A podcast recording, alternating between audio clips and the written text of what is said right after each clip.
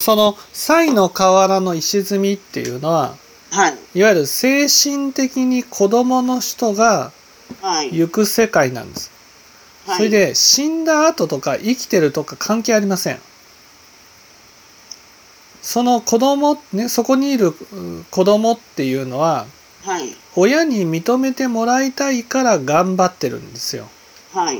石を積むっていうのは石を積むっていうことを単純に指してるだけじゃなくてその自分の中で頑張っね頑張っているものを指すんです。はい。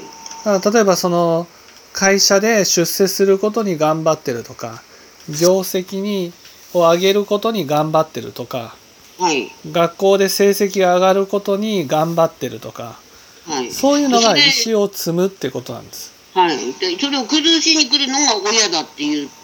崩しに来るのが親じゃなくてね崩しに来るのが無情なんですあ、無情は。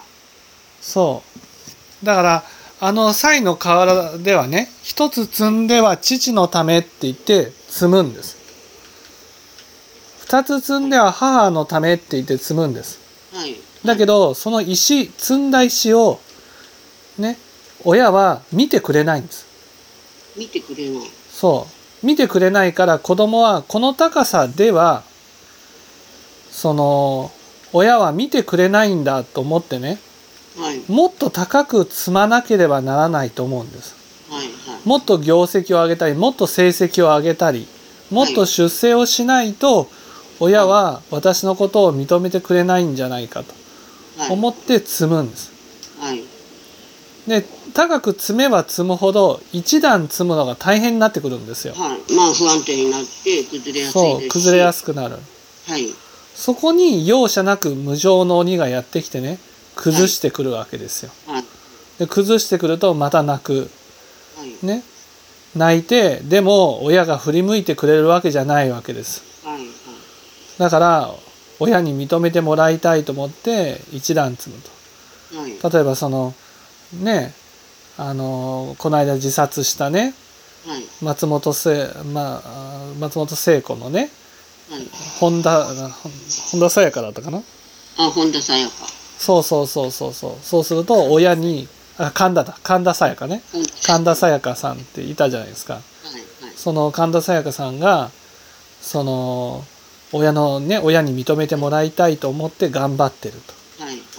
こんなに成果を上げたら親は認めてくれるんじゃないかこんなにやったら親は認めてくれるんじゃないか一生懸命頑張るはい。でも最後その声が出せなくなってきてねこのままだと親に認めてもらえないとはい。こう思って自ら自殺をしたと。はい。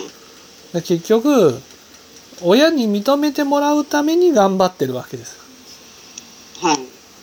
本当はねその子供がね好きなことをやってねでそれを親が見てくれてね「ああよく頑張ってるね」って言ってくれたらねそういうふうにならないわけですよ。はい。だから子供がどんなに頑張ってもね親が見てくれないから子供ははい。親に認めてもらいたくて頑張り続けていく世界。はい。だから認めてもらってないからね子供の世界から抜け出せないんですいつまでも子供のままなんですどんなに大人になってもどんなにおじいさんになってもうん。子供のままなんですそして親に認めてもらうためにひたすら頑張り続けていくとうんそうそれを言ってるわけです。そううそうそうそうそうそれを才の河原の石積みっていうふうに言うんですということはこれはあの死んでからじゃなくて生きてる間の、そう生きてる間もそうです才の河原の石積みになっては死いん、で才の河原行くなみたいに私たちは聞いてるんですけどうん、し死んでるとか生きてるとか関係ないですあ死んでる生きて関係なくてそうだから子供いわゆる親が親から認めてもらえなかった子供の行く世界なんです、はいうん、そして親に認めてもらうために泣きながらね、はい石を積み続けていくっていう、はいうん、積んでも積んでも認めてくれずに苦しみ続ける世界なんです、はいまあ大体みんなにそういうものあるんじゃないですかねうん、だから親がやっぱり子供のことをね子供に対して関心を持ってねやっぱ見てあげるってことが大事だしやっぱ子供が頑張ってることはね結果を出せてるかどうかじゃなくて本当にその頑張りを見てあげなくちゃいけないと思うんですねはい。